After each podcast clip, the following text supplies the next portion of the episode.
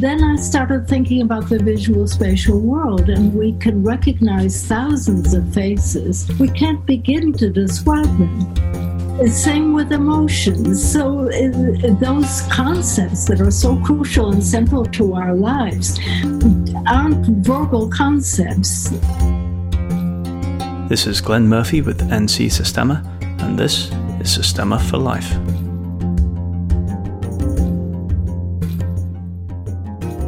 Okay, uh, Glenn Murphy and Barbara Tversky, welcome to Plant Yourself, and I guess Glenn to the um, Systema for Life podcast as well.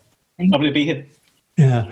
So um, this is an exciting conversation about um, Barbara, your book, Mind in Motion: How Action Shapes Thought. And I would love, so Glenn, you introduced me to the book and helped yeah. me think through a lot of the concepts. I'd love for you guys to just take it away, and I'll I'll jump in as as my curiosity uh, dictates. Yeah, great. And uh, It's so wonderful to to meet you today and to, and to get to uh, see the personality behind the words. It's just, uh, just, incredible for me reading the book and just sort of seeing how much richness and depth was in there. You, you, can read it four times and still come out with new things. I find so highly recommend immediately anybody who hasn't read it get your nose in it as soon as possible. Um, so the central concept uh, of the book is that spatial thinking is the foundation for thought, right? It might not represent the entirety of all thought and how it comes about, but it's the foundation. And that's, um, in some ways, that's quite a revolutionary idea. And in some ways, it's been around for a little while. And I'd like to get into the details a little bit if we can. Um, but first off, what, what inspired you to write the book? What need did you see that this book filled? So it goes way back to when I was a graduate student. I was always interested in the visual spatial world. I grew up in in a family of artists and I dabbled with art and um, architecture. It was something I was always aware of and, and enjoyed. And when I got to graduate school, it was dominated by language. Mm. Everybody thought thinking was in language or language like propositions. So that view came from philosophy, it came from linguistics, it came from psychology. It even came from introspection that when we think about thinking or talk about thinking, we use words. Mm. But then where do the words come from? The thoughts yeah. precede the words, and the thoughts are we can't grasp. And then I started thinking about the visual spatial world, and we can recognize thousands of faces instantly. We can't begin to describe them. Yeah. Same with emotions. So, uh, those concepts that are so crucial and central to our lives aren't verbal concepts. And then I started thinking about the brain, and half the cortex is in one way devoted to space, because space is multimodal it's mm. not just visual. It, we know about space from hearing and from touching and from all of our sensory modalities. Half the brain is devoted to space. Mm. Yet another, um, babies do incredibly intelligent things before they can speak. And mm. when they start speaking, everything seems to begin with ba bus, banana, bottle, right? and so you hear them say ba, ba, ba. They're not, it's not a deep dive into their thoughts. Hmm. So, and they're doing intelligent things. Animals are doing incredibly intelligent things. So, where it, that thinking can't be language. Sure. It occurred to me that, that there was a whole, that space preceded language, spatial knowledge preceded language, and that if anything, language was built on that and not vice versa. And so, it, for many years, the work I was doing, I kind of post hoc it looks um, very planned the the research program i eventually carried out but it was really quite intuitive finding areas of spatial thinking visual thinking that language couldn't do mm. and and showing those one after another. But it became coherent after a while and then intentional. But it, it seemed to me that we needed to understand how people thought it and dealt with space, mm-hmm. that that was different from language and important.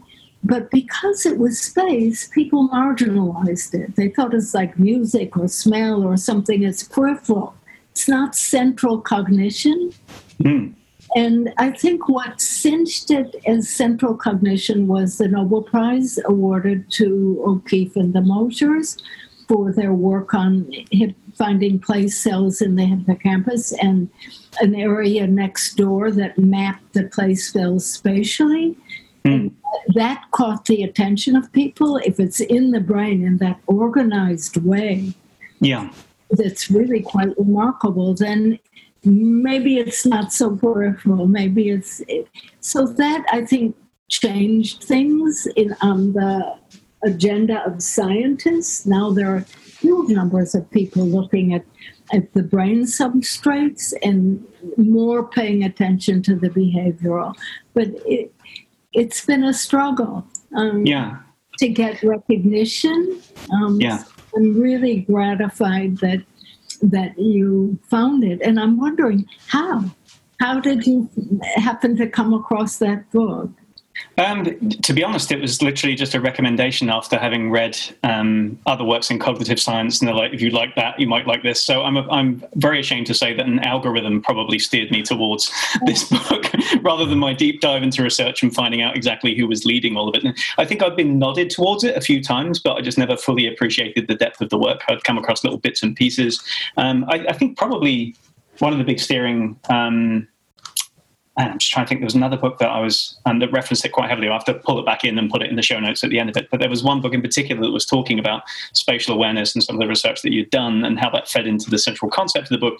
I, I think actually it might have been um, one about Aboriginal thinking and how people uh, in, Aborig- in indigenous cultures uh, use kind of sand talk and spatial metaphors in order to describe um, movements of things through time, in order to describe ecosystems, like to map things in different ways. And the argument was that we've lost something in our kind of obsession with words and getting things across verbally, and that in some ways we're very, very kind of stupid compared to some indigenous cultures who are extremely well integrated into their ecosystems and seem to transmit kind of practical knowledge very, very quickly using images and just kind of circumventing the verbal kind of that way. Um, and I think that might have been it. I can't remember the exact book, but it was it, and that kind of set me to thinking like, okay, what have we lost and what did we have? And surely, especially before the printing press and, and, and where oral cultures were, you know, pretty widespread, but still people didn't rely solely on words all the time. There was a lot more gesture. There was a lot more um, action. And, and also, if you think about kind of the cradle of civilization and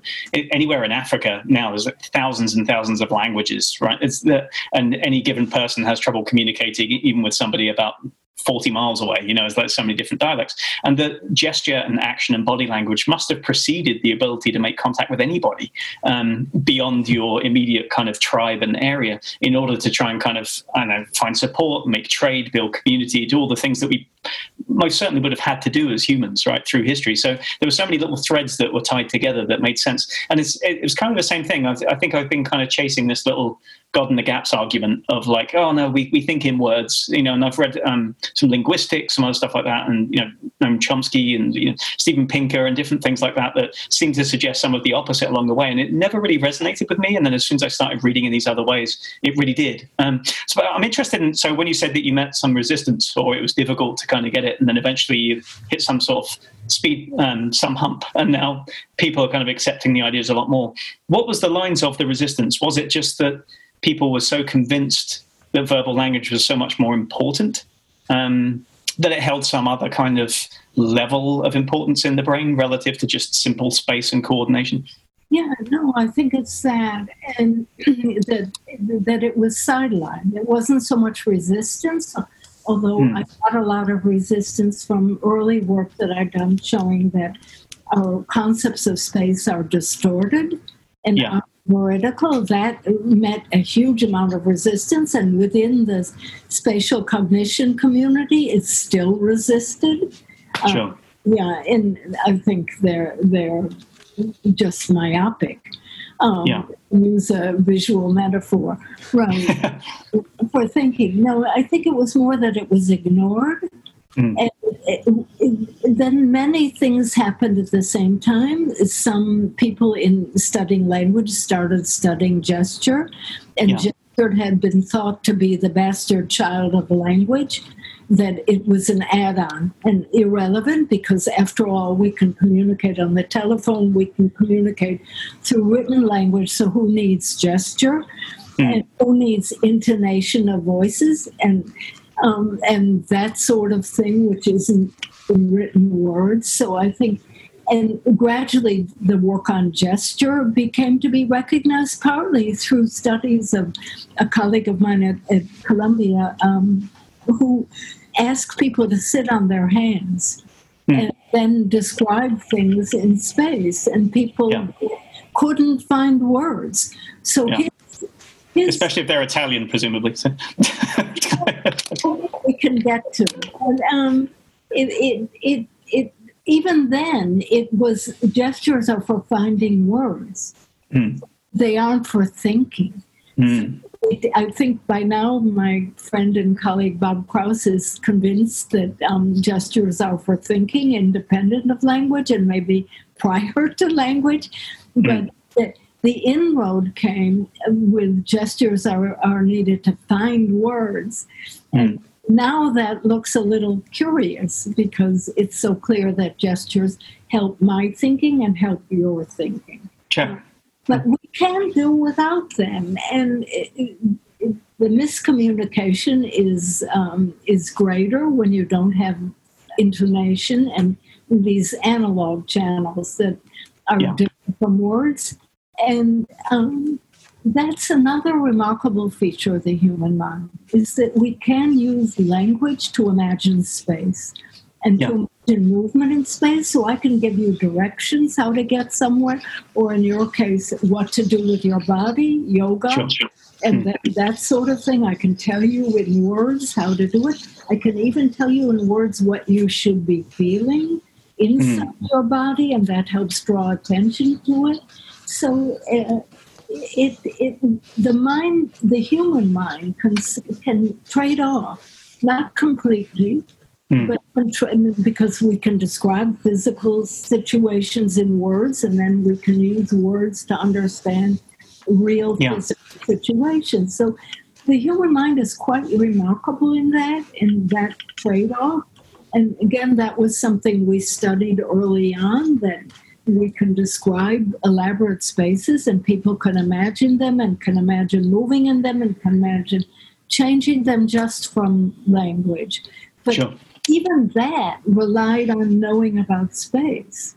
Yeah. Otherwise, we couldn't have made those connections, hooking one up so another thread on language and your comment about Aboriginals, and I think I know where that research is coming from. I think it's coming from Steve Levinson's lab, um, looking at spatial cognition in many different communities and, and yeah. arguing that they're they're, um, they use um, an external frame of reference and that they're better located than we are. Yeah. But even there, there and in our own language, we see the the use of spatial terms in describing almost anything else. Hmm. That we certainly share with, with people who don't go to school, and we hmm. we share it with. So you know, the the holidays are coming up, or the hol- we're approaching the holidays. Yeah. So, or the holidays are behind us. Those are all spatial terms. We've grown closer or far mm. apart. Everything's in chaos or upheaval. Those mm. are our spatial or visual or sometimes auditory terms, and our language is filled with them. It's very hard to speak. Yeah. anything without using spatial words um, to describe more abstract concepts. Hi, folks. Glenn here. As Systema for Life approaches its 100th episode, I'd like to take a minute to thank everyone who has contributed to the show, all our listeners, and to everyone who's offered requests, encouragement, and feedback along the way. I also need to ask a quick favour. We have already enjoyed two years of high quality interviews, insights, and ideas on Systema for Life. We'd like to keep the show going, and we want to keep it open to all, but we need your help to do it. It takes time, effort, and more than little cash to produce a podcast more than two grand a year at current hosting and production rates. We have no paid advertising, and we do it all off our own backs with help from listeners and generous supporters like you. So if you're a fan of Systema for Life and you get real value from the ideas and the conversations we create, then please take a few minutes now to subscribe at www.ncsystema.com slash support. Support at whatever level you feel like you can afford. Even $3 or $5 a month is a help. Think of it as buying us a beer or a cup of coffee once a month for our troubles. So visit ncsystema.com slash support and use the buttons on the page to select your preferred monthly or annual support level. You'll receive a confirmation on sign up and you can cancel at any time. I thought, thought, one really interesting concept in the book was that you pointed out that um, human communication systems are redundant, right? That we have these we have what people know and understand to be body language. People understand that your legs do certain things, and I teach this in stress proof courses too. How like you can talk to somebody if you're maybe catching them on the way out of the room or something. If they don't really want to talk to you, they'll turn their torso towards you, but their feet are still pointing towards the exit where they want to go, right? And they can feign interest, and they'll be like, "That's fascinating. I really do want to talk to you about that." But their, their legs are saying, "I want out of this conversation." And if you can learn to read those cues, then you can understand the person better. And this idea that um, because the body has redundancy, that you can lose one thing and catch up with another, as you said. And the, the key examples being that people who are blind um, can get full context of emotion from intonation of voice and things like that. They can infer it, um, but so can deaf people. Right? Deaf people can read um, your emotions from gestures and facial expressions and body movements a lot more. Um, my sister is um, deaf completely in one ear and partially in the other, and she lip reads so well that you wouldn't know that she was deaf. And the, the only way that you can actually not communicate with her is if you scratch your face or something in between, but like her voice doesn't it, give it away, nothing does, right? Um, and so she's amazing at that, and people just don't know; they have no idea, right? Um, so that's that's amazing to me. But I think what most people probably intuit is that yeah, we have body language, and yeah, we have these things that we do to communicate, but they're kind of hierarchically they're underneath words and language. Like given the choice, we would always use words, and that we only resort to space and gesture when we have to, we don't have words, right? I feel like there's like a, an implicit bias there in most people' way of thinking. But in a, in a very real sense, what you're saying is that because the spatial thinking precedes the ability to form the words and form the thoughts and then get them back out again, it's, it's never really independent of space. Is that, am I right in thinking that? Or is that um, an overgeneralization? I think you're right. And it's, we aren't aware of the, the gestural and intonational um, effects on our, of others on our own thinking. But in yeah. this way, we aren't really aware of choosing words. Mm-hmm. They pop in our heads. Now, if you're speaking a language you don't know well, you're aware of looking for words. But once yeah. you're fluent in a language, the words just come the way the gestures come, and and and the intonation comes, and we aren't aware of it, and we aren't aware of it in other people that we're attending. Yeah to and, and that that's changing the meaning. I'm, I can change the the meaning of a sentence by an ironic, you know, she's beautiful. Yeah, incredulous. It's like yeah. um, it it totally changes um, the meaning. And I talk to my lawyer friends and say, how can you rely on transcript?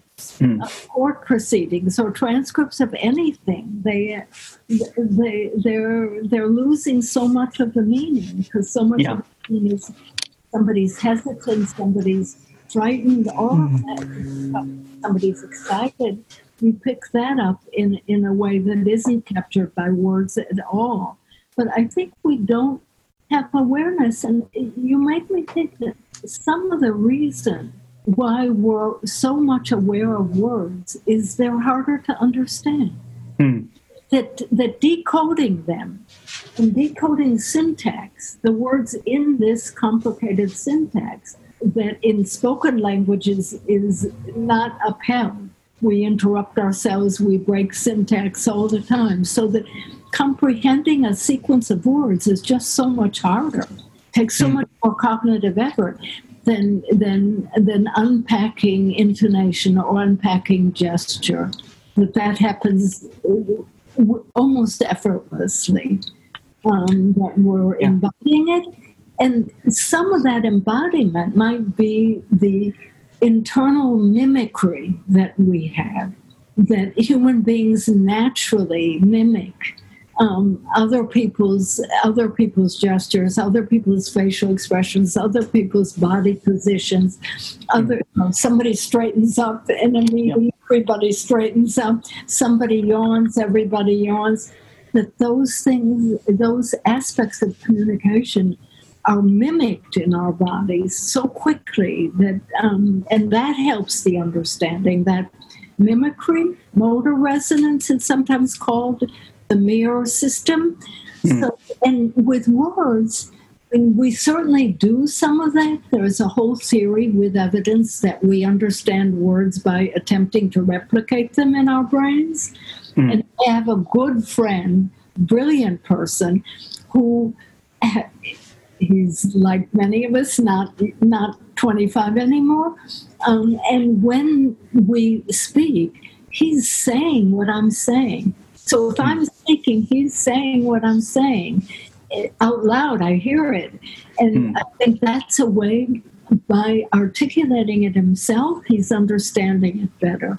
So some of us do that implicitly, but I think that mimicry of other people helps us understand, and it's more immediate with these so called embodied um, Check of behavior than it is with the verbal. Gotcha. Uh, Howie, I think you had a question about resonance, right? Motor resonance we were talking about before. Um, well, I mean, I, th- I, think of a lot of this in terms of sort of our evolutionary survival strategies. So, you know, that we have the same um, you know internal wiring let's say as the the springbucks and the gazelles at the watering hole who all have to be attuned to each other for the group to survive right so that's it's, it's it makes sense to me that we would be um, natural readers of posture of energy of gesture uh, of sound even you know sound uh, preceding um, language. I mean, so I, mean, I guess par- partly it feels like, especially like I'm reading um, pages 184, 85, where you, in case you haven't memorized. Oh, is there going to be a test? I didn't realize it was going to be a test. in the hardcover edition, you have a, a, game where you list all these words and you ask us to come up with a literal and essentially a, a metaphorical use of the word, like here or crumble, right? That the fact that like it feels like a con that language is trying to pull on us to make us say that language is the most important thing and it obfuscating these the the physiological basis of our survival and at the same time every single word is tell, is pointing to this thing, and it reminded me. I don't want, I don't want to exclude Glenn here, but another Hebrew word that comes to mind is the word olam, which means world, like the universe, everything, and it also means hidden, that which that which is implicate and not um, not manifest. And I'm thinking like like how we, are we using language to hide the fact that language is less important? It reminds me of a, one of my favorite comedians, Emo Philips, had this line. He said, I used to think that the brain was the most important organ in the body. Then I realized who was telling me that. right like so like is is has language tried to pull a fast one on us to hide its dependence on on, on embodiment yeah, and I, I like the, the, way you opened, especially. Um, gazelles need to understand other gazelles. And it, it, I think this is an understudied aspect of humanity. We cognition, even social cognition, has been so much between the ears and and the brain that's telling us that it's the most important organ. And joint action, coordinating with other people, has has been neglected, and that's changing. I think that's one of the most exciting research areas is looking at how people coordinate and even looking that people can't not coordinate. You're sitting next to somebody, and your simple job is to press buttons when certain lights come up in the computer, and the person next to you has to do the same thing.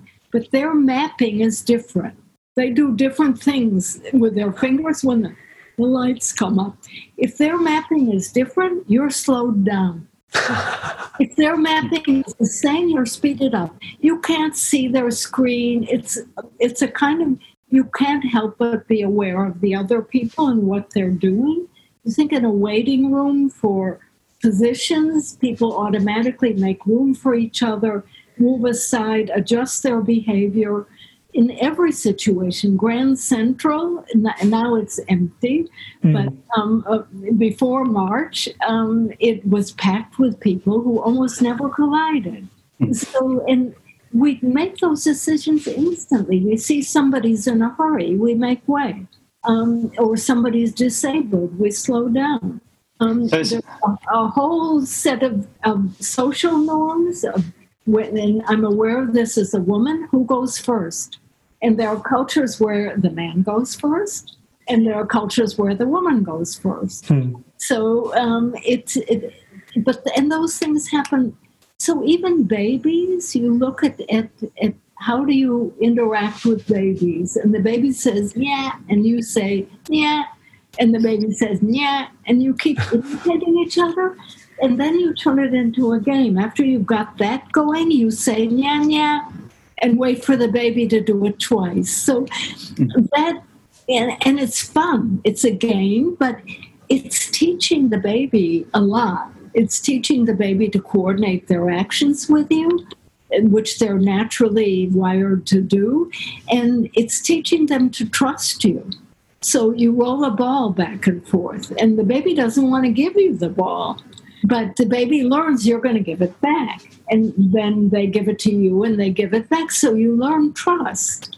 Hmm. And those simple games set the really coordinating in time and space, doing the same thing, like rolling a ball back and forth, doing complementary things where you're clapping and each one is doing slightly different things, or I give you something and then take it. So, complementary, those are the basis of human cooperation. So, so I've, yeah, I've got a really, sorry. Yeah, go ahead. I've, I've, I've got a really interesting aside on this one. And um, again, I mentioned earlier that we I teach kind of like a, a martial arts practice or like a, a way of um, understanding other people through movement, essentially. And um, and the methodology is um, Russian. It's from Systema, and it's very interesting because it's informed by Soviet era physiology and uh, psychology, right? and some of it from Leonard Bernstein and his work on how um, dexterity develops and all of those things, and the kind of areas or levels of complexity in how we interact with each other.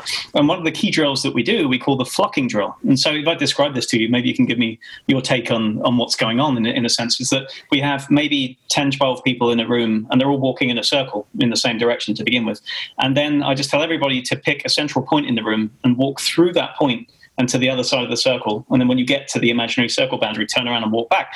And everybody walks through the circle. And the first time, it's kind of self conscious and it's like being at Grand Central Station, like, oh, excuse me. And everybody does like the tango where they both dodge the same way. And within literally five or 10 seconds, and Howie can attest to this because he's done this drill many times as well, everybody just starts flocking like birds. As soon as you stop trying to pay attention to any one person, you defocus your vision and you stop attempting to focus on individual things uh, or people, you just naturally flock and move through people. If you just imagine you have somewhere to be, you can just do this drill in indefinitely and nobody hits anybody else. The only person that hits anybody else is somebody who's feeling stressed or self conscious and they're kind of too wrapped up in themselves. So if you kind of cede control of your mind and your body to this this spatial sense and just trust it, then it manifests itself very very quickly. But uh, and the basis of this self defense form that we have is that actually most of the time what people do if you if you're physically approached or threatened, usually you either freeze, right, standard fight, freeze or flight thing, and you stay still, and that makes you a target, um, or you clash with it um, or you just run away like this way. And the basis of our methodology is essentially just entraining. Like you entrain your body to the other person. If they step slightly to the right to try and get an angle, you kind of do the same thing. And what this does is not just create kind of better angles for escaping or moving or fighting. It actually makes the other person in an odd way feel like you you shouldn't be fighting anyway. It makes them feel relaxed because you're not behaving in the typical ways that you would expect if there's an aggressive encounter. And this enables you to control the person without using as much physical force. So in that in that kind of way, in the in your book you kind of break down different uh, areas of the brain that relate to different aspects of spatial cognition right? And there's one in which we label objects and things in our environment. There's one where we um, sense and label internal sensations in the body like the boundary within your skin right? Um, and then there's another which just takes in the scenery around you.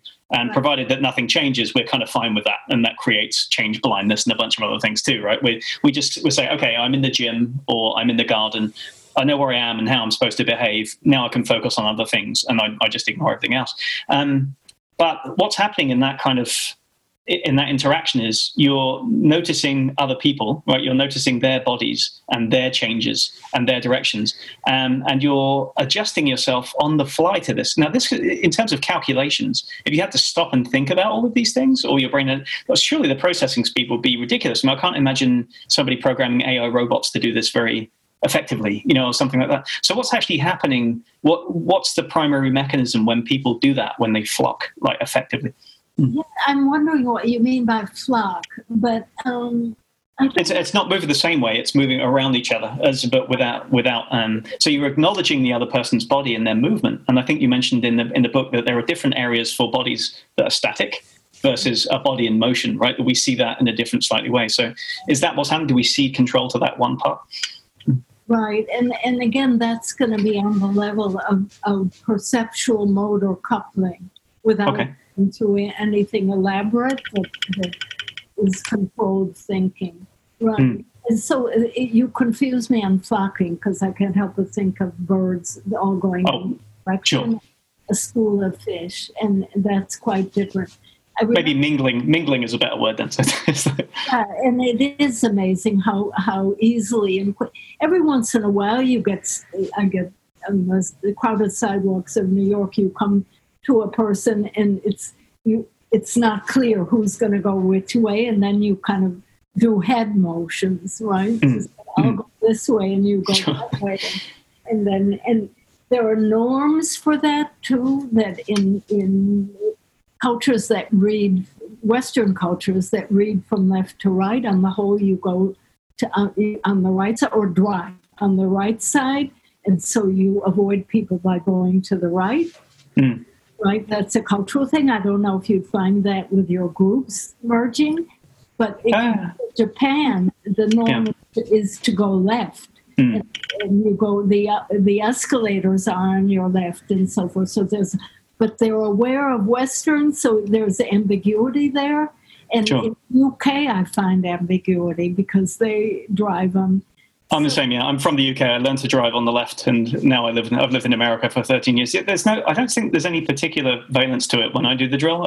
It's just purely what's happening, and then just an adjustment happens, which is based on predicting the path that the other person's taking. But there's no conscious effort required to look at that path and extend it in time. It's just we're just reading subtle cues of like which way is the shoulder moving, where do they seem to be, and it, it reminded me of the experiment you talked about in the book where um, they had basketball players watch people taking free throws and like and you'd still shoot the video either when it was about to go in the hoop or when it was um, halfway or even when you were about to release the ball. And even just by looking at the hand motion they could tell with fairly good um, accuracy which shots were going to go in and which weren't. So we learn to read these subtle cues on a level that we don't even really understand. And the, the more i've taught and trained in this method the more i've realized that it's a, it's a series of undoing that you're actually trying to carve away the layers of extraneous thought that are getting in the way of us doing these things. It's almost like our innate ability to move through our environment um, that we've enjoyed probably for thousands of years is being suppressed by this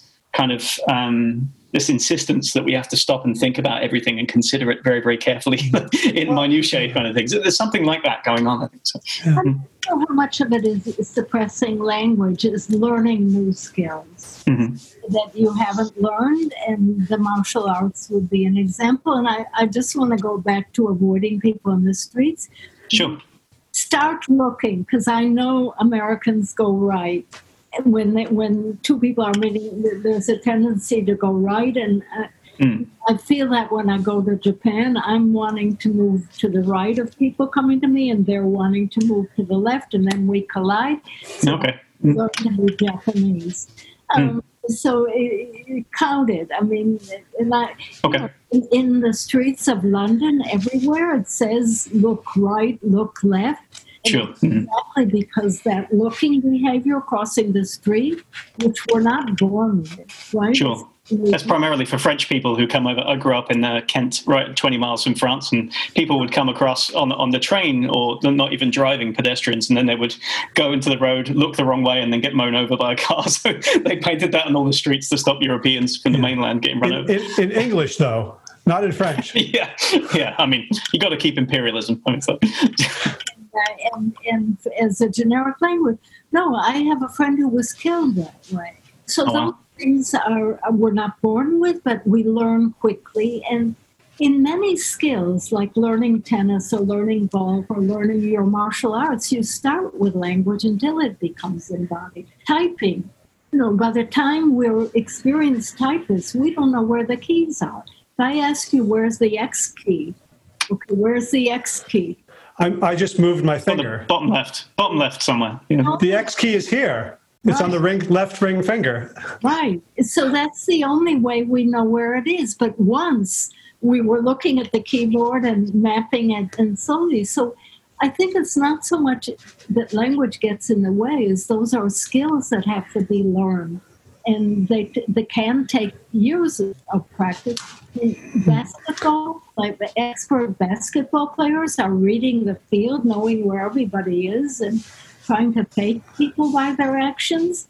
Mm. Their teammates But I- they're intending, and but we learn, and some of that we learn very early. So, how do I know? You know, you see babies crying when they're picked up and moved toward the bedroom.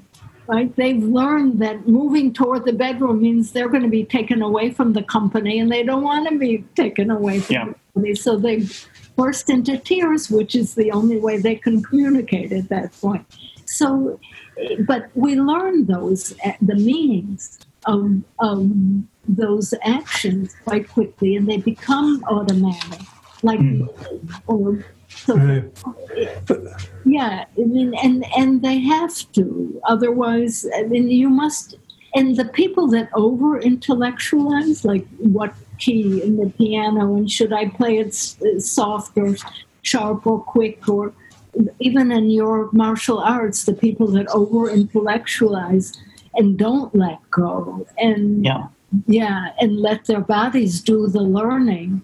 I mean, I did enough gymnastics as a kid that standing on my hands, I know that the body, I'm not going to control it. The body's going to make the adjustments that let me balance. Yeah. And I got to trust the body on, on that. So, I think so. I think there's also there's, um, there's I think there's an intuition that people have that people have different ways of absorbing or learning things, right? And maybe this comes from kind of Gardner's work on different intelligences. Parts parts a good amount of which or some has been kind of a bit dis- discredited since or that's been extrapolated to areas where it probably didn't apply all the way across but i think there's this idea that people really are that some people learn better verbally other people learn better kinesthetically or visually and things like that so some of the resistance that I can anticipate to this argument, or when I've started talking about it, oh, it's so much of thinking is spatial and it just relies on this foundation, is people say, yeah, but not me. I think in words, right? I think in words first. And you had that beautiful example in the book. I think it was Richard Feynman or something that said that when he was taught about that, he had a friend who was a mechanic that said, "You know that crazy shape of, um, of the crankshaft in an, in engine?" And the guy's like, "Yeah." And he goes, uh, what did you tell yourself when you just described that to him? you know when you just described that to yourself or something like that right and then that was his light bulb moment that oh yeah like some thinking is just is just imagery or it's just spatial and it's not verbal like uh, but it seems to me that you could interpret your book as sort of saying proclaiming that we're all primarily visual or kinesthetic learners right? That that we have to learn um, through interaction with our environment and that feedback loop between sensation, action, and like feeling while you're doing kind of thing, and that nobody is at heart a verbal learner. Is that an overinterpretation of, of kind of what you're saying in that book? Or is it- Yeah, I mean, I'm, I'm. There's absolutely no evidence that some people um, are verbal thinkers and some visual. There's no. Sure. Yeah. I like to say that I'm a kinesthetic learner. I mean, we all have those capacities in us, Hmm. but we have those trade offs where we can use language to imagine space, we can learn language to learn how our body should be positioned and what it should be feeling and where. Those connections may take a long time.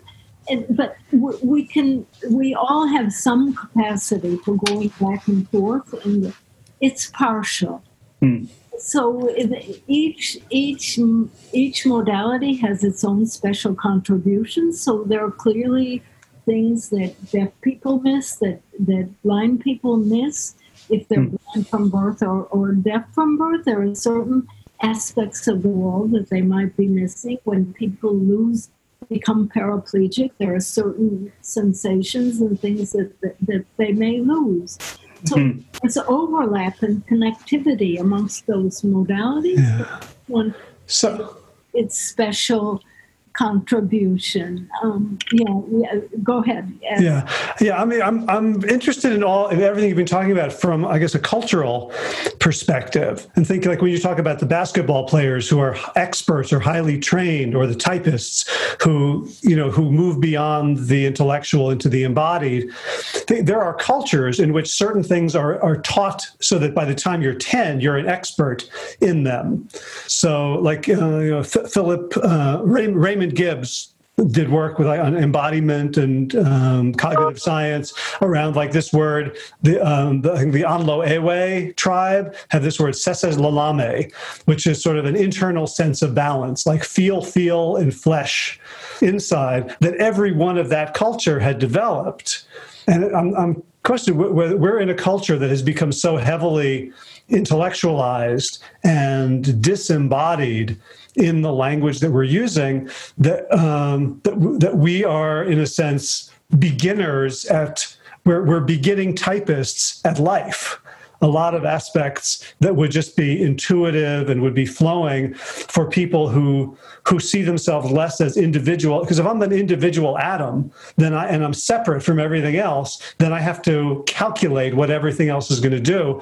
Whereas if i'm entrained which seems to be something that can come naturally, then I'm a cell of, of an or I'm, I'm part of a superorganism, which I think we're, we're, we're seeing a lot in like, you know, yoga classes, dance classes, um, things where, where people do naturally allow themselves to become entrained. And I think we have fewer and fewer of those opportunities in this world. So I'm, I'm wondering your, your, your thoughts on that. You know, and there's only so much time in a day and how much can we do and accomplish and how many skills can we acquire?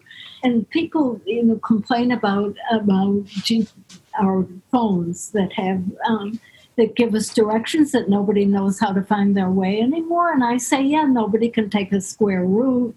Nobody can fix a, a, a bicycle but we have other so we give up something but we gain certain time and efficiency from other things, there's only so much we can do.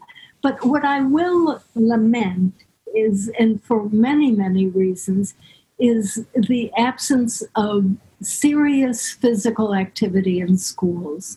Hmm. Of, of sports where you're playing with teams, so you learn to win, you learn to lose, you learn to cooperate with your team, you learn all those movement skills of adjusting to each other, passing to each other, those sorts of skills, which I think are really important life skills, not just physical skills. And it would, in my mind, I think, prevent a great deal of obesity um, if kids were moving and had an hour, a serious hour of PE every day and after school activity. And I grew up that way. I mean, I don't want to sound like an old fogey that is advocating going back to um, but I think, and I watch my children and grandchildren, and I watch city people and suburban people, and the idea, I think that that go, doing serious physical activity in schools would would prevent a great deal of obesity and would keep bodies.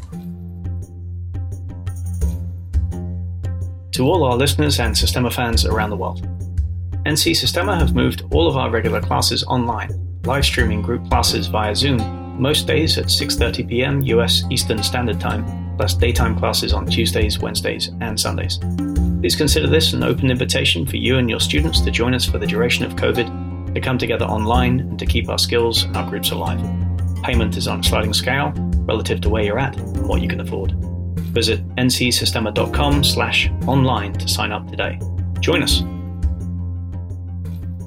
Well, and what, what I would what I would say your book argues is we can we you know I don't think anyone would would disagree that exercise would prevent obesity, but I think what you're saying is that exercise would also make people smarter, more socially adept.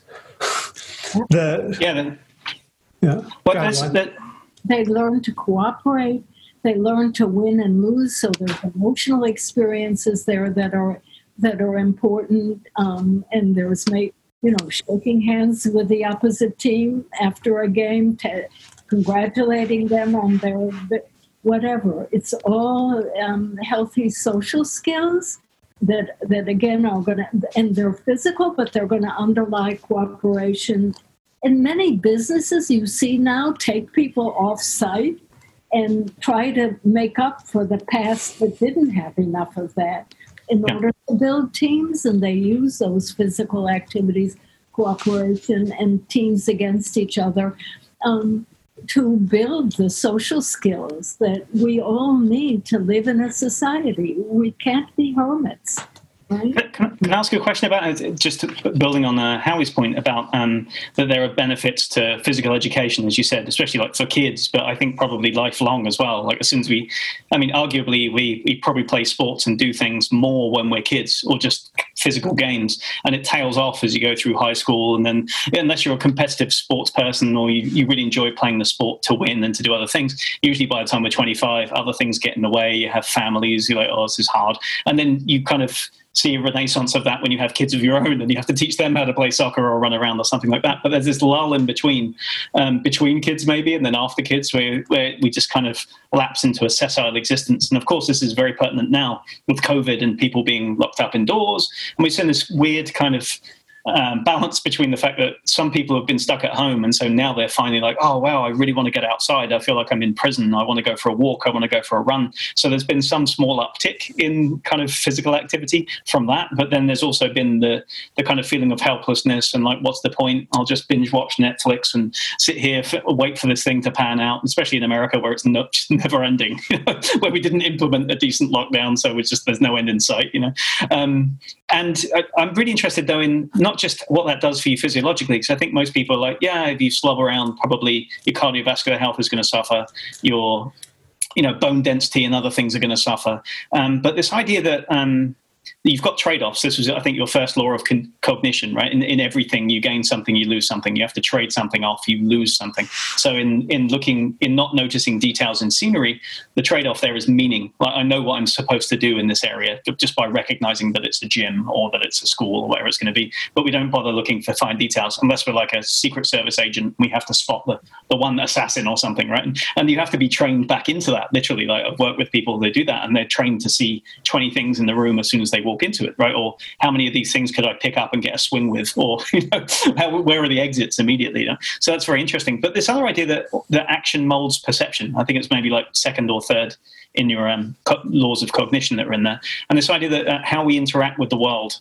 alters our perceptions of it. So I'm interested in this idea that movement or interacting with the world or physical education isn't just for the body. It's and it's not even necessarily just for teamwork and learning interactions with other people um, how to get along with them. But it's also like it alters the the fundamental way the, the choices choices that you have. As you might say the affordances, the mental affordances increase if you have more physical affordances. Um, and mentioned, we mentioned before we started recording about Moshe Feldenkrais and, and about his ideas about um, you know building awareness through movement, paying very very close attention to the feedback loop between simple actions like just lifting an arm and watching what the sensation is and putting it back down, um, the sensory feedback that you get, and just kind of feeling while doing, and in doing so, kind of um, rewiring your nervous system your peripheral nervous system so that it fires a little better and a little bit more um, in more of a coordinated way so that you become more efficient in your movements and you become what he calls more mature. And he described like uh, babies getting up to a certain level of maturity, physical maturity, walking.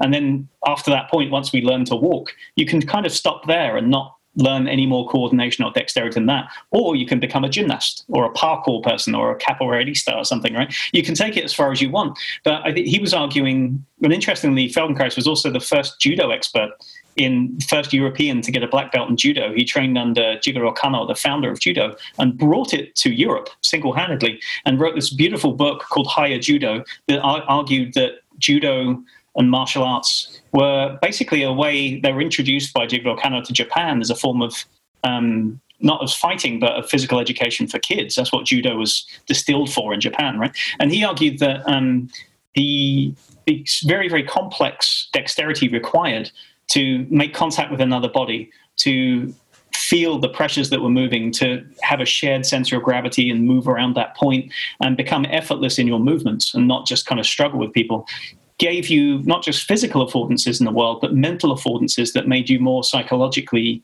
pliable or more psychologically versatile. Have you have you got anything to say about that, or is, it, is there anything in your research which seems to dovetail with that?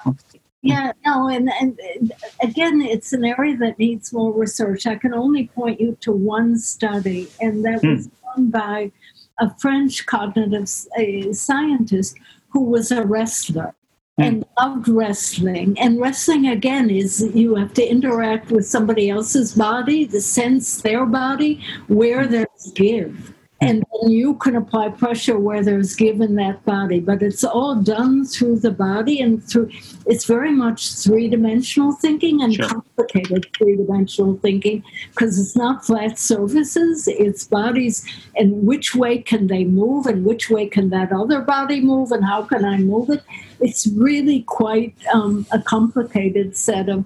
So he. Um, so having good spatial ability is important for many different occupations and for many different um, computations that the mind can do. And one of the major ones is mental rotation, imagining something in another orientation.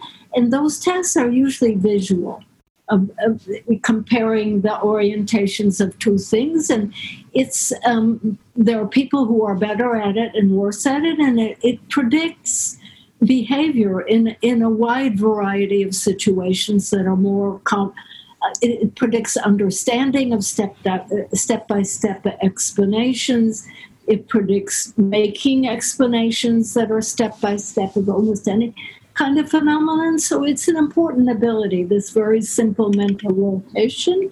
And it's used as the major dependent variable for measuring spatial ability.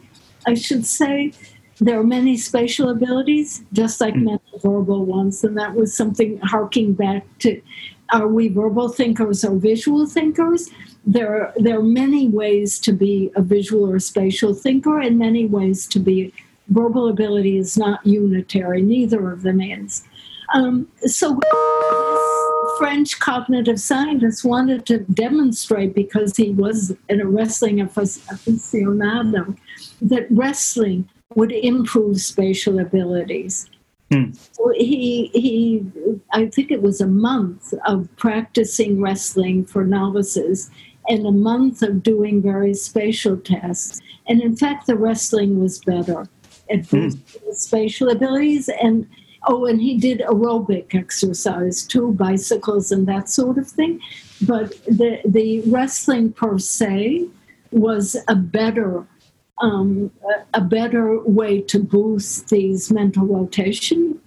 Abilities it made sense? Because in wrestling you're imagining different sure. orientation. Rotation this way as well as this way, right? In, in, tennis, you only have to worry about am I going left to right and anticipating a ball, but in wrestling, you can do this, right? it's also what arms and legs can do and what forearms and shoulders can do. So it becomes much more complicated than, than but it, in a wider, so that's one way of improving the spatial ability is, is wrestling but another colleague and friend, David Uttal, spearheaded a meta analysis of hundreds of studies that have attempted to increase spatial thinking. Because again, mm. it turns out to be an important predictor in success in math, in success in science, and in other fields. Mm. So that it, it, and it's not taught in school.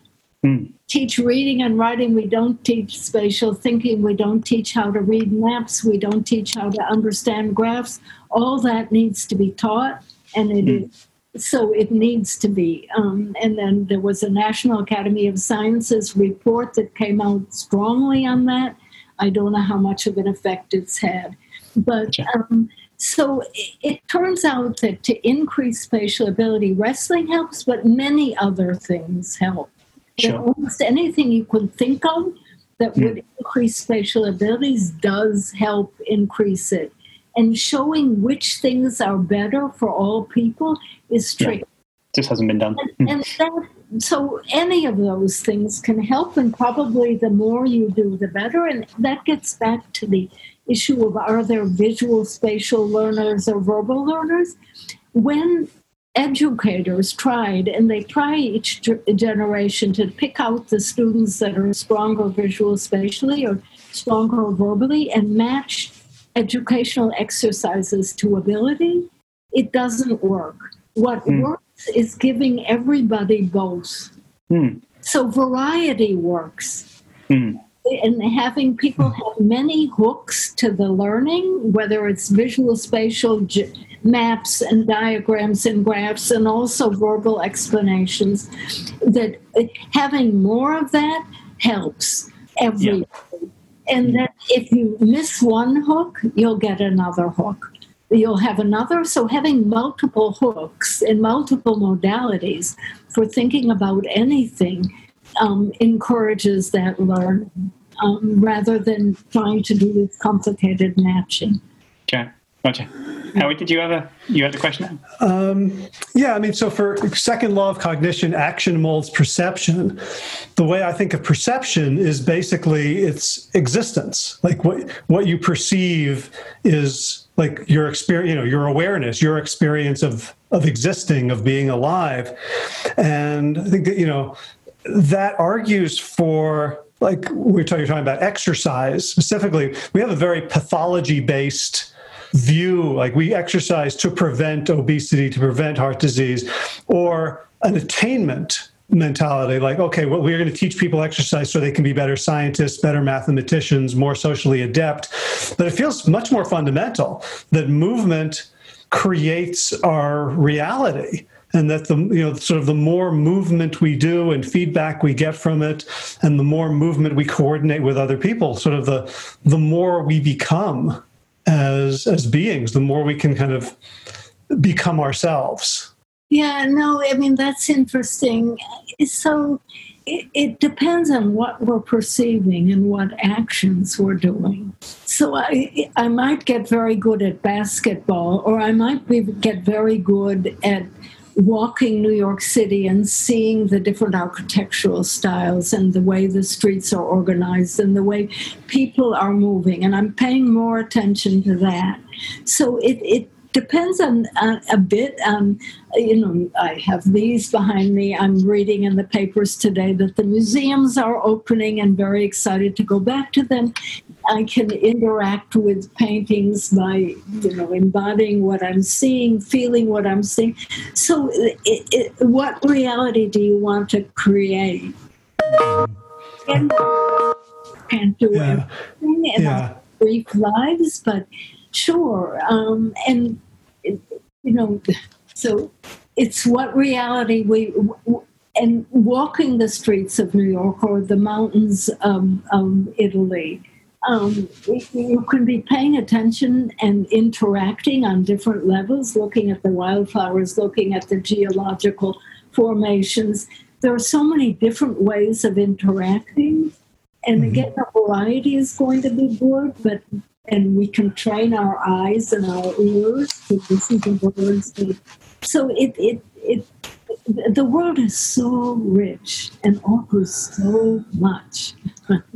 right And- yeah and that's that's why i'm feeling like like the atomization that i have felt around so i sit in front of my computer and like i am i am a separate individual like um i was reading recently about the the fake arm studies have you seen you know what i'm talking about where they they have a mirror and, two, and, one arm is yours and the other is a plastic arm and they you know it's in the book i believe yeah. right okay so they'll, they'll, so they can train they can train you to to think that something that's not you is you um, which is a you know sort of interesting trick of empathy. But like I mean, just politically, I see we live in such a fractured world where people don't share the same reality. I think you know training people to to do things together, to move together in movements and to interact with nature might ground us. It feels like it feels like just our culture is very ungrounded in what makes us healthy, happy, socially functioning humans. And I felt like there was so much in Mind in Motion that I interpreted as potential antidotes or potential directions for for healing. Yeah, no, thank you. And right, we need, we are polarized and we tend to, I mean, people have been saying this. We live in echo chambers and you live on one of the coasts in America. I don't know the geography, well, the cities in the UK versus the country, and you end up talking and interacting with people who share your views and demonizing the other. So, in, in, human beings have so much potential, both to cooperate and to fight. Hmm. So, and, and, we see that in history all over the place. And cooperating more is certainly good, and we emphasize globalization. But once resources get tight, you tend to go back into your own community. You're going to protect your people first. And if the resources are tight, you want them for you and your people, uh, widening, and not for the other people. You see them as competitors.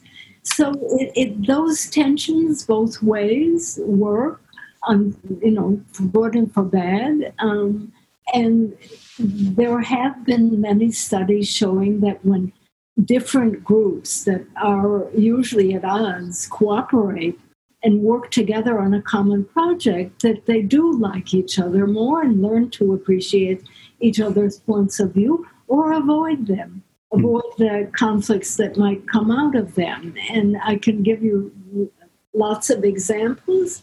There have been, unfortunately or sadly, studies that show that sometimes the opposite happens, that working together with groups that you may not appreciate can actually heighten tensions. So it again is subtle and depends on how the cooperation is based and how it how it transpires. But mm. you know, finding ways to emphasize the cooperative aspects of humanity, I think I agree, are really important, especially now.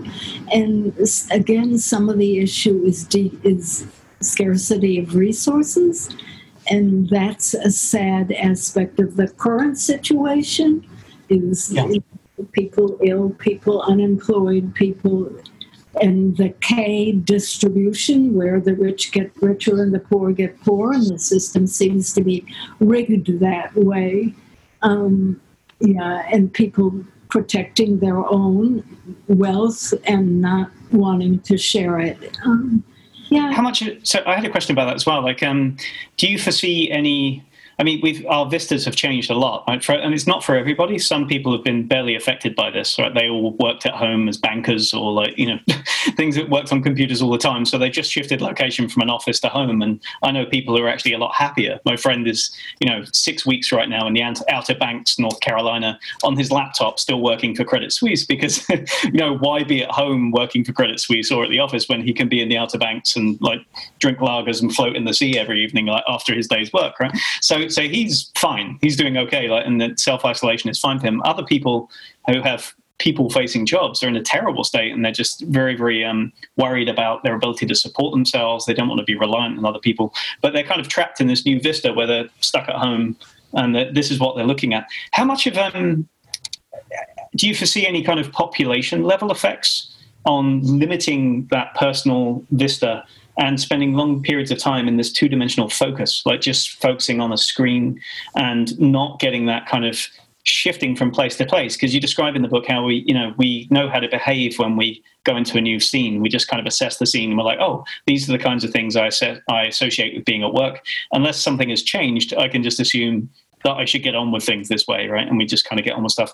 But it seems to me now that people trying to work from home, it, it's not the same. It's not because you, you don't have those same psychological affordances when you're sitting at home as you do when you go to a place with other people who are all sharing a purpose. And the loss, not just of that place, but also of that purpose is resulting kind of a bit of like of a loss of identity for some people. They're, they're feeling like aimless in the same way that, you know, bereft of Google Maps, a lot of people couldn't find their way around their town anymore. It's like bereft of those routines and those places and those three dimensional structures we built in our lives. A lot of people now aren't quite sure how they should go about their entire day. You know, they they have to try and build these artificial routines and structures just to get themselves out of bed and moving every day. And I'm not at all speaking for myself as a no, I, I, I wonder about your friend in North Carolina, it, it, especially now when there's hurricanes. Um, hmm. Although North Carolina has been spared this time um, for a long period of time, because hmm. most of us need that social interaction. People are complaining they can't hug each other, they can't um, joke with each other, they can't. I mean, that we really miss the physical presence of other people, and many people are find you see are finding ways to do that. I mean, yeah. In, in, bars are open and people are much too close together, and you worry about you worry about but the thirst to be with other people. So you're always going to find individuals who are really happy alone and working and don't need to be well, maybe need to be with one or two, but um, sure. yeah, I think uh, uh, my feeling, and I haven't looked at surveys, but from what I read about journalistic things, is that, that people are really thirsty yeah. three dimensional contact with people, with the smells of, of other people and of restaurants and of cities and so forth. So I, and even going back to getting along with other people, there, I, I'm I know there are that cities tend to be more liberal and tolerant than cities tend to be more diverse and more liberal and talented. You see in New York and certainly in London that I think even more in New York, we're living with people of many different races, sizes, colors, backgrounds, education, foreign, not foreign, um, and we're interacting all the time we used to be riding the trains and buses with them. I still am, even though other people are frightened of it. So there, again, resources are scarce. There's fear in the world. People retreat, and many did go to the country. I think they missed out on, on all sorts of things by fleeing but they were the fear overcame them, and they were many of them were protecting themselves and probably sensibly. I know older people are more threat, are more at risk, but um, cities do tend to exactly encourage the kind of cooperation with other groups that I think we need and they are more liberal and tolerant and wanting to share resources rather than hog them, than um, than cultures, than situations where you're you're with only people of your own sort. And yeah. and I think many people are feeling trapped and lose focus. So and I, I wrote a short piece on this and uh, again, coming from spatial thinking as the foundation of all thought, we have spatial spaces, real spaces that we navigate every day inside the house, outside the house. But map in the the brain maps our social spaces uh, and our conceptual spaces on the same structure. So we have social spaces, conceptual spaces, spaces of morals, and so forth. And what COVID did in sheltering in, if not being locked in, um, is disrupt all of those. How does it work? How do we get food if we can't yeah. go outside? How do we see the people we need to see and love to see? And w- observing people around me, after you figured out a way to get food inside your house, whether you dared in America to go out to a supermarket and buy food or you had a carted in.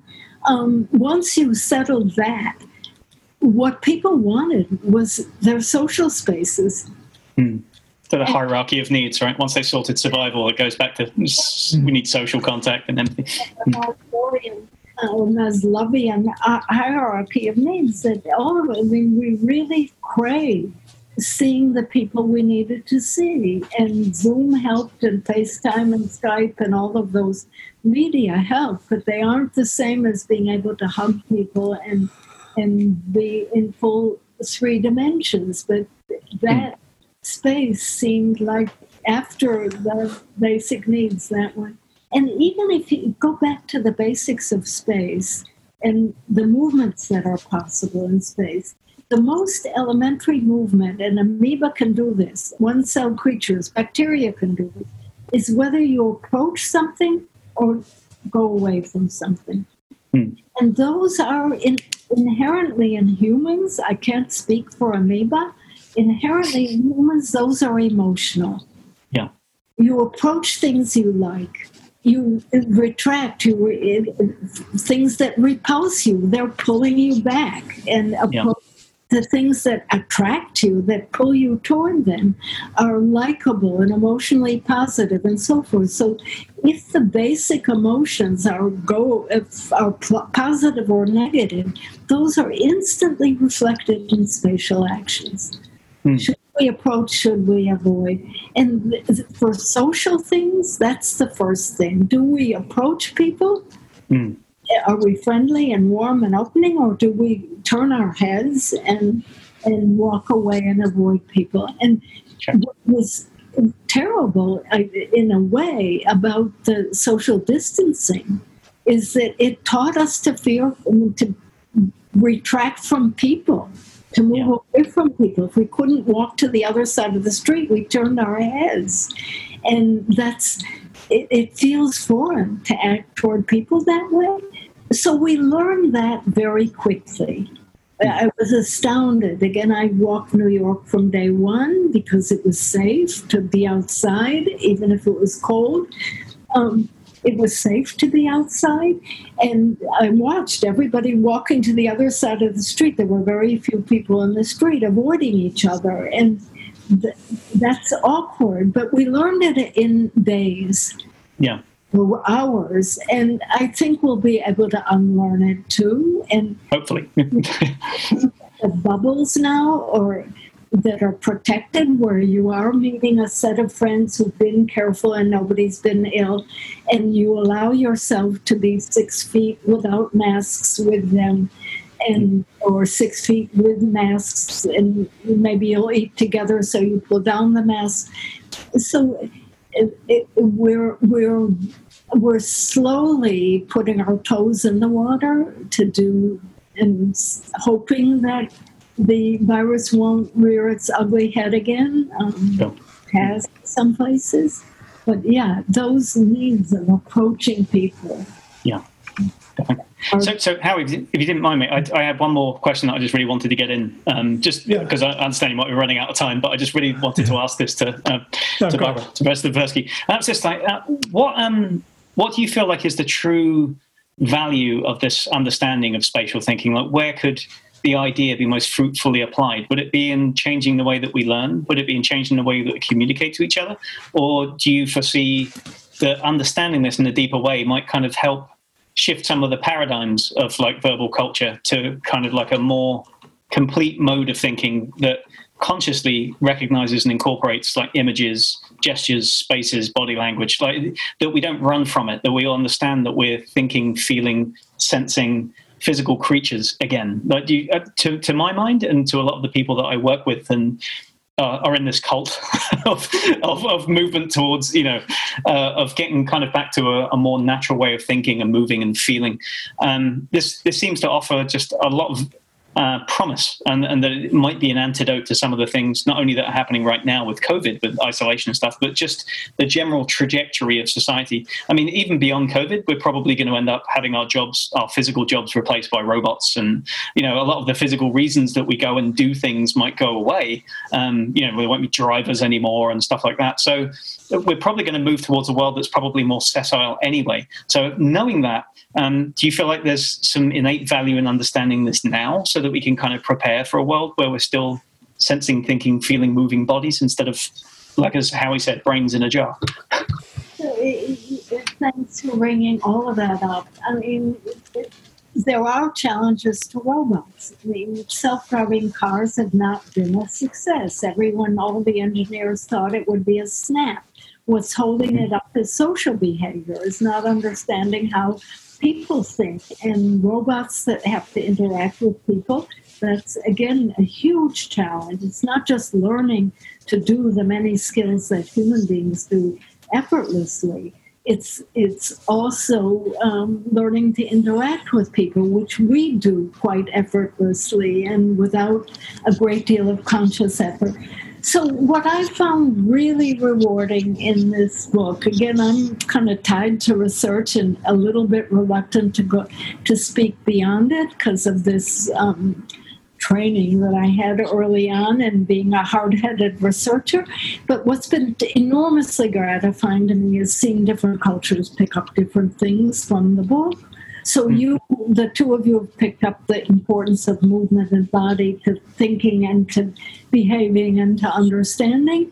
The people in the human-computer interaction world have picked it up. The people in design world have picked it up. The people in hardcore thinking and, and language have picked it up because of the, the language aspects.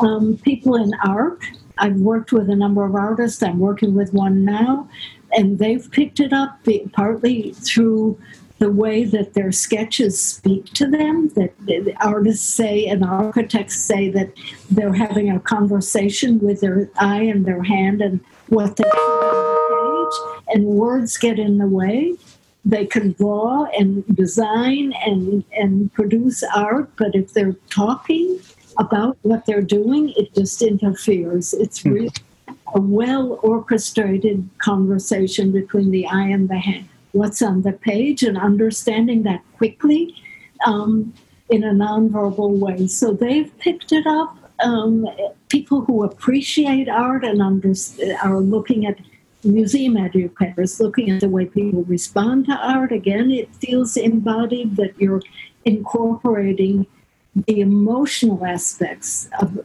of artworks in your body as you see them.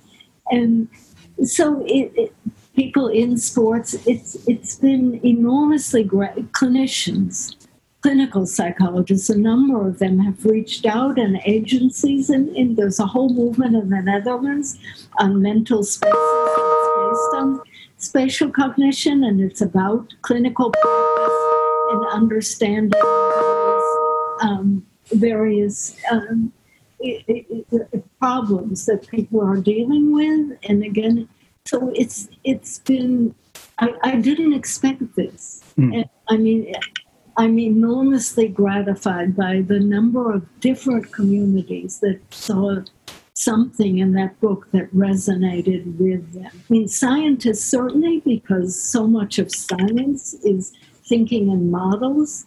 Mm. Those models are visual spatial and more direct than words in the same way that gestures are more direct than words. So it's given me uh, so many ideas, and I wish I had another life and another uh, 20 graduate students postdocs to kind of carry out the research program because there, there's so much left to be done. So, yeah, okay. I'm enormously gratified by your interest and your questions.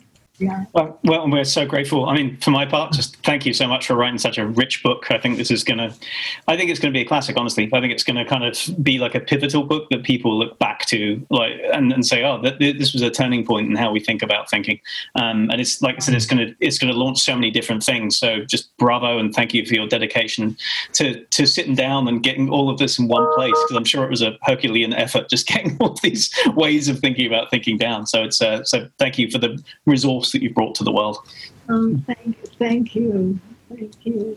Yeah, th- thank you so much for, for take, carving out 90 minutes of your life to share it with us and with our listeners. It was a pleasure, and I, I, I get so much from your questions and your gratitude.